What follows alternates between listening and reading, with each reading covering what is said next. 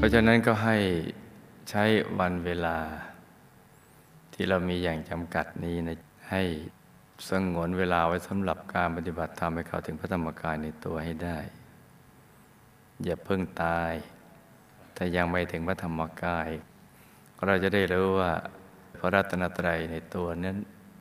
มีจริง ดีจริง เข้าถึงแล้วมีความสุข มีความปีติ มีความเบิกบาน แล้วเราจะได้เข้าใจคำว่า ไตรสรณาคม การเข้าถึงไตรสรณาคม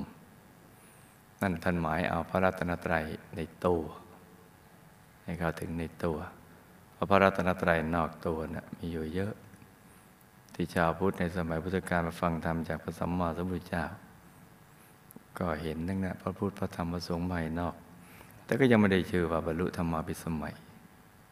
จนกระทั่งฟังธรรมแล้ว ได้เข้าถึงพระรัตนตรัยในตัวนั่นแหละถึงจะได้ชื่อว่าบรรลุธรรมาภิสมัย มีพระรัตนตรัยภายในเป็นที่พึ่ง เราเป็นชาวพุทธ อย่างน้อยต้องให้เขาถึงตรงนี้เนี่ยให้ได้ เพราะว่าพุทธศาสนาเริ่มต้นจากพระธรรมกายนี่แหละ ภายในเรื่อยไปเลย ดังนั้นต้องขยันนะลูกนะ ขยันปฏิบัติทำไงให้ดี บริหารเวลาให้เป็น จะให้มีอะไรมาเป็นข้อแม่ข้ออ้างและเงื่อนไข จะทำให้เราเกียจคร้านในการทำความเพียรจะต้องปฏิบัติให้ได้ แล้วก็อย่าท้อในกรณีที่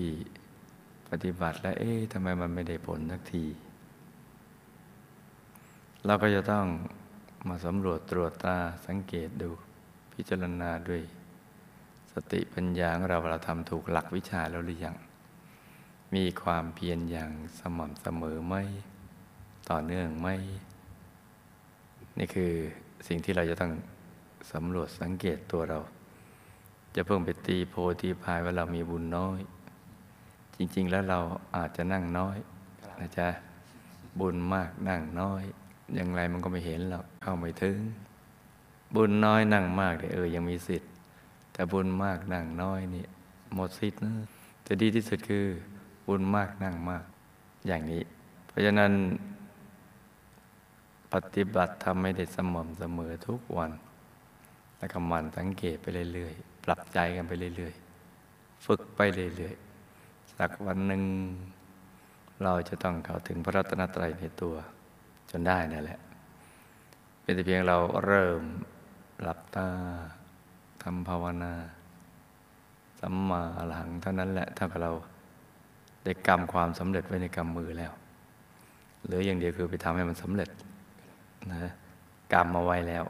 เหลืออย่างเดียวทำทำให้มันสำเร็จเหมือนที่กรรมความสำเร็จเอาไว้นี่แหละ